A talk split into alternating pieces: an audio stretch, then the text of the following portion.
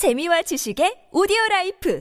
팝빵 Let's get a checkup on the news now with reporter Angela Chung, who has joined me in the studio. Good morning, Angela. Good morning. TGIF. Yes, happy Friday. I don't know. I think even when I listen to other radio stations on my way into work, everyone seems a little happier and more energetic on a Friday, as do we as well.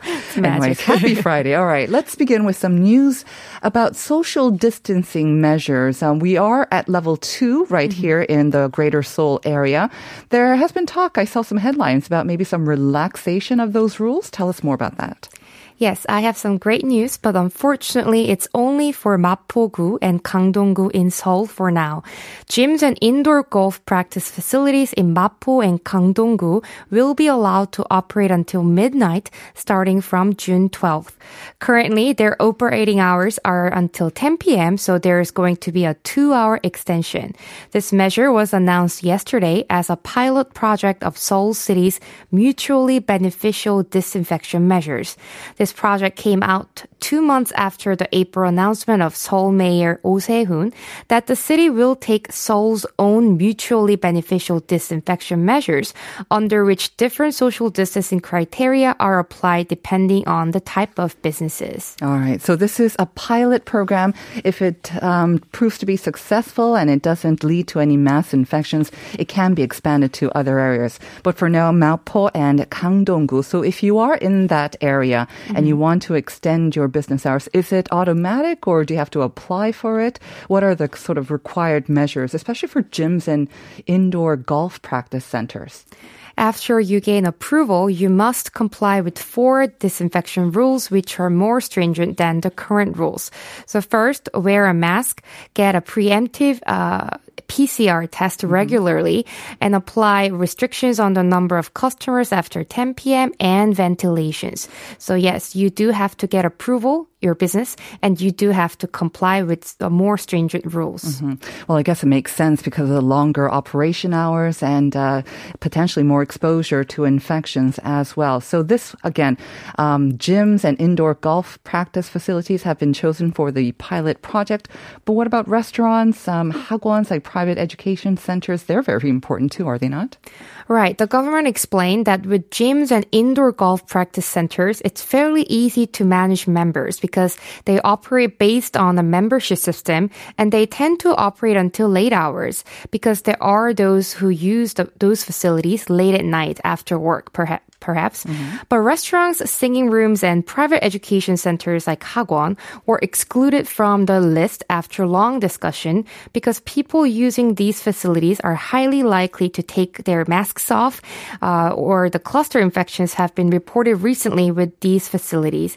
And actually, just yesterday, I went to a restaurant and I saw a man just pretending like he was writing on the list when the owner asked him to, and he just pretended like it with, a- He didn't pen. actually write it? No, Oh, so that's a big no-no. Right. So the the membership based uh, centers Mm-hmm. like the gyms and indoor golf practices centers, I I guess it makes sense. I think we're all itching for all of the measures to be relaxed, but at the same time, we can't let our guards down just yet. Right. All right. So let's see how that pilot program goes, and we'll get some updates later on.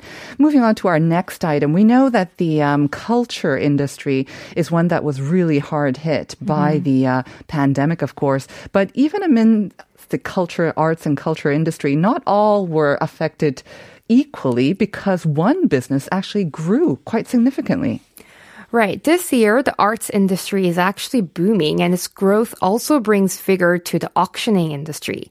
A series of masterpieces by domestic and overseas artists will be put on the auction block by Seoul Auction and K Auction. Seoul Auction will hold its 161st arts auction on June 22nd and a total of 204 art pieces will be presented for sale and they will be valued at approximately 23 billion won. This is a very significant event because the largest number of art pieces will be offered for sale since 2008 on that day. And K Auction will also hold an auction where 154 pieces will sell with an estimated value of 13.5 billion won on June 23rd. All right, so sounds very exciting for art lovers and if you have the money as well. so tell us about some of the notable art pieces that are going to be up for sale.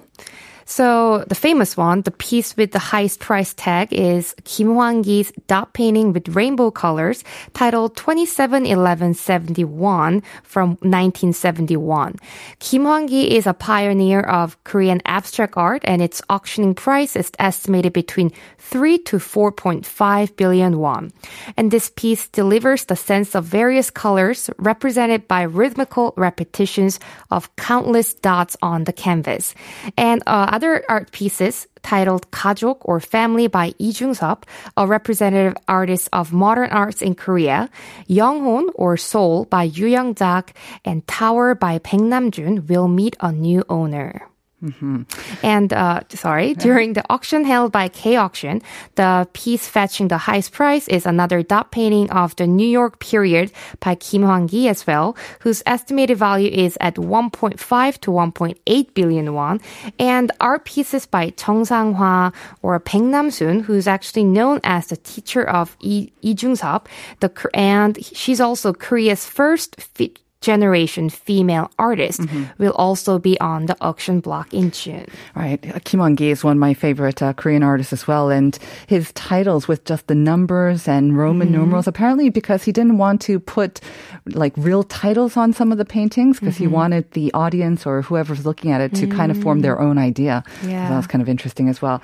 All right. So you've mentioned basically Korean artists. Um, will there be any works by maybe foreign artists included in the auction? Yes, here I will need your help with the French. a piece titled Le couple au-dessus de Paris, or I think uh, the couple above or over Paris, I guess. Right. This is painted in the 80s by Marc Chagall and pieces by Gerhard Richter, mm-hmm. uh, Yayoi Kusama, uh, and Georg Baselitz mm-hmm. will be offered for sale.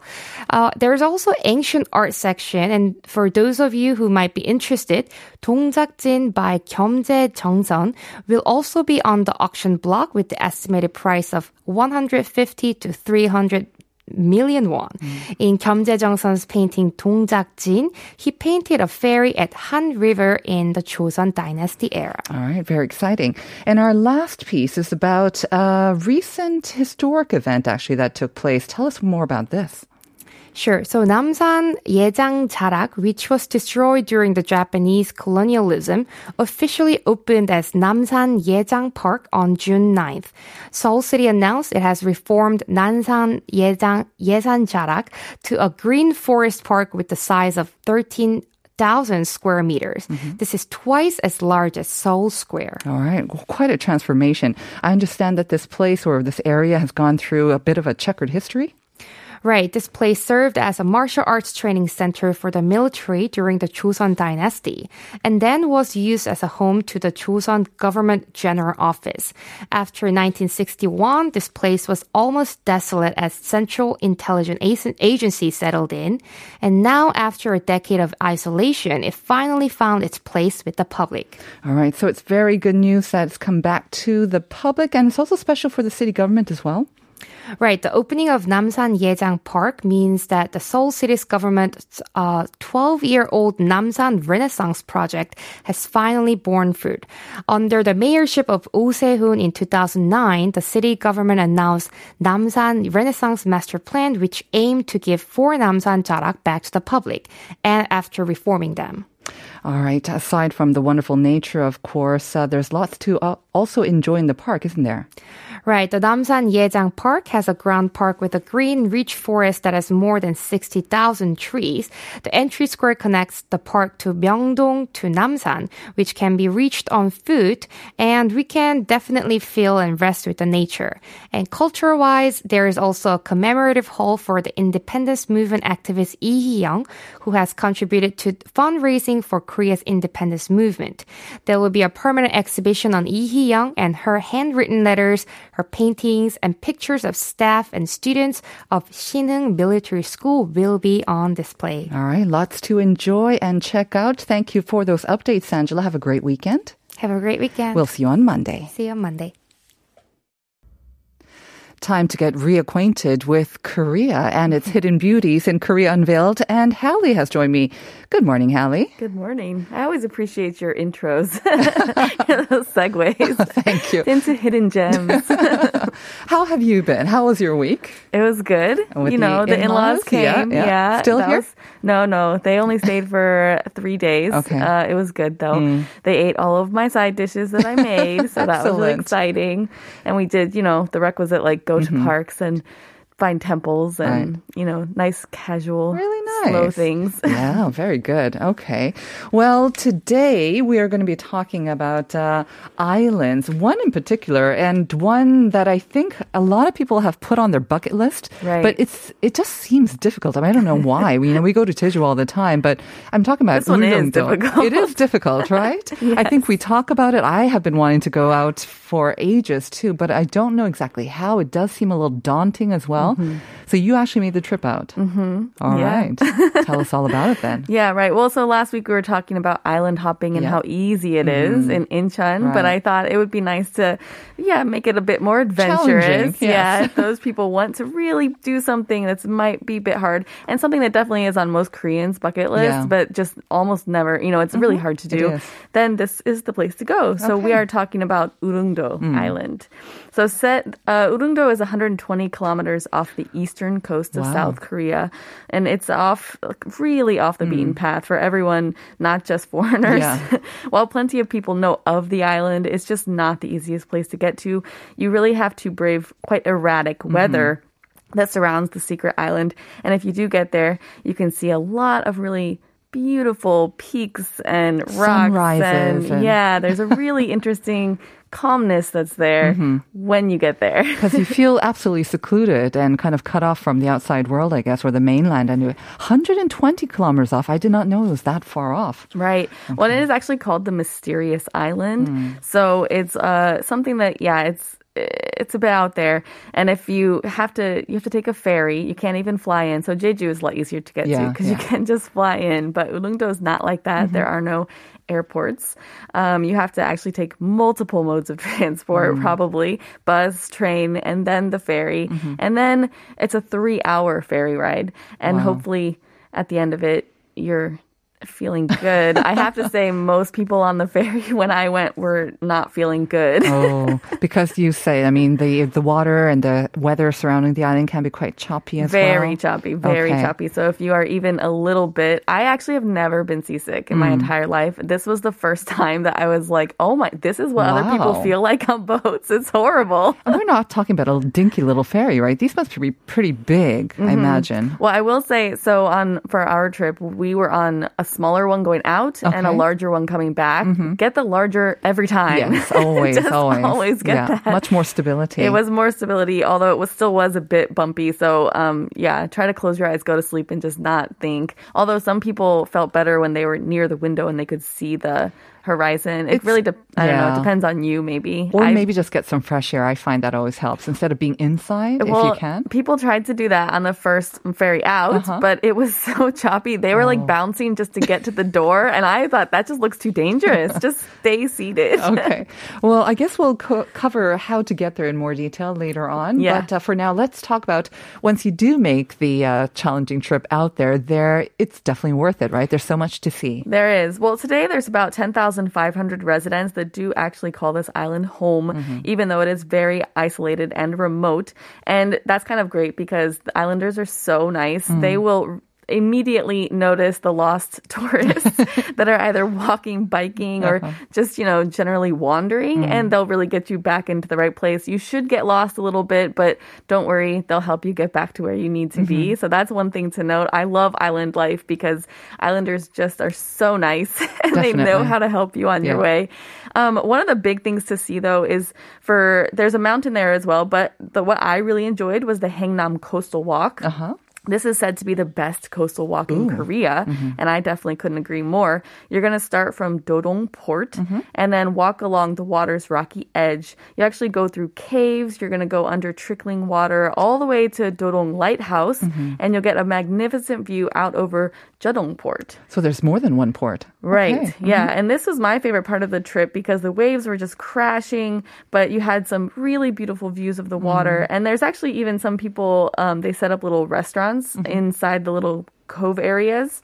Um, you should totally stop and Fresh enjoy. seafood, like Kenya seafood. That's right. Oh, So we stopped into one and had uh, pumpkin shike and a squid pajeon. Oh, Squid's lovely. really fresh over there. Yeah. So, and everything is really fresh over there. So, yeah, uh, definitely stop into them. They're very small and they look very cozy, but just, yeah, you have to do that. You said you can get a little wet because of the waters, Yeah. but uh, yeah, in the summer heat, that can be Feels quite good. nice as well. That's yeah. right. How long does it take? It sounds like it's quite a trek, though, or the walk itself might be uh, quite a bit. Well, for us, the entire trip from the port to the lighthouse and then back again took about three hours, Mm-hmm. and that was with us stopping to take a bite to eat. So it's really not that bad not. Mm-hmm. so bad. Yeah, I you you probably will meander just a bit to enjoy the views and take some pictures and have some fun. So Any word of caution? Like, is it kind of slippery? If it's wet, it can get slippery at times. Was it okay for your daughter? And What? So it's actually kid friendly. I mean, I, I was one thing I noted when I wrote about it on my blog because there's railing the entire Okay. way. So if you do have kids with you, it is fine. Um, yeah, of course, the there are metallic parts in uh, bridges that you'd want to. It could be slippery if it's really. s- wet there but um actually some it's it was a safer walk than other coastal walks that i've been on in korea so that was good All right. And the views, of course, unbeatable. Mm-hmm. All right. So another spot is the Dokdo Observatory. So actually, if you're going to go to Dokdo, you'd come to Ulleungdo Of first course. to then go out to Dokdo. This is the for on Ulleungdo Island. Um, this you can stop at a museum that kind of showcases the history and natural environment of the island of Dokdo Island, mm-hmm. and then you're you can take a cable car up to the top of Manghyangbong Peak in the Dodong Yaksu Park. That's a lot of words right there. Mm-hmm. but this helps you get a bird's eye view of the entire Ulleungdo Island as well as on clear days mm-hmm. you can see Dokdo, which is about 92 kilometers further out mm. from the island. Um, so I actually had a friend. We didn't go to Dokdo Island, but uh, because the, the water was so mm-hmm, choppy when we mm-hmm. visited, and we had friends that tried to come out and make that trip as well. If you are trying to do that, this is where you have to get to Ulleungdo mm-hmm. 1st and then do that. But there are numerous peaks and views to be had on this island, and this is probably the easiest one to get to Okay. because it has a cable car. Lovely. So if you want to do that, it does cost a little bit of money and you have to visit between 8 and 6 p.m., but that's where to get the good views at. You know what? If you've made it all the way out to Ulleungdo, maybe why not take the actual hike up? It might be worth it. I'm thinking the views are going to be spectacular, right? In Yeah. uh, any angle or any sort of side. Um, just a quick question. If you do go to Dokdo, can you actually get off or is it just kind of a sailing around Dokdo? You can't actually get off and go onto the island, right? I'm not sure. I've had friends that have gotten pictures very close to it. Hmm. Yeah? so I don't know Okay. if they were allowed to get off or not. I've never been on one of those tours. Okay. Um, so we've covered the Dokdo Jeonmangdae or the observatory. There's something else too, the Nari Basin. right? So Tunji. this traditional village is something you- you'll want to see because it's uh, in the basin. It's very green. It's very different from the rest of the island. That's much more rocky and has sort of a car, you know, karsts that are up shooting up into the sky in the mountain or in the water. This has homes that were built of wood and soil. It's so lush. It's just farms. It's beautiful, and uh, you can see restaurants that are there that use all of that. Um, really great produce that they're growing on the island to eat.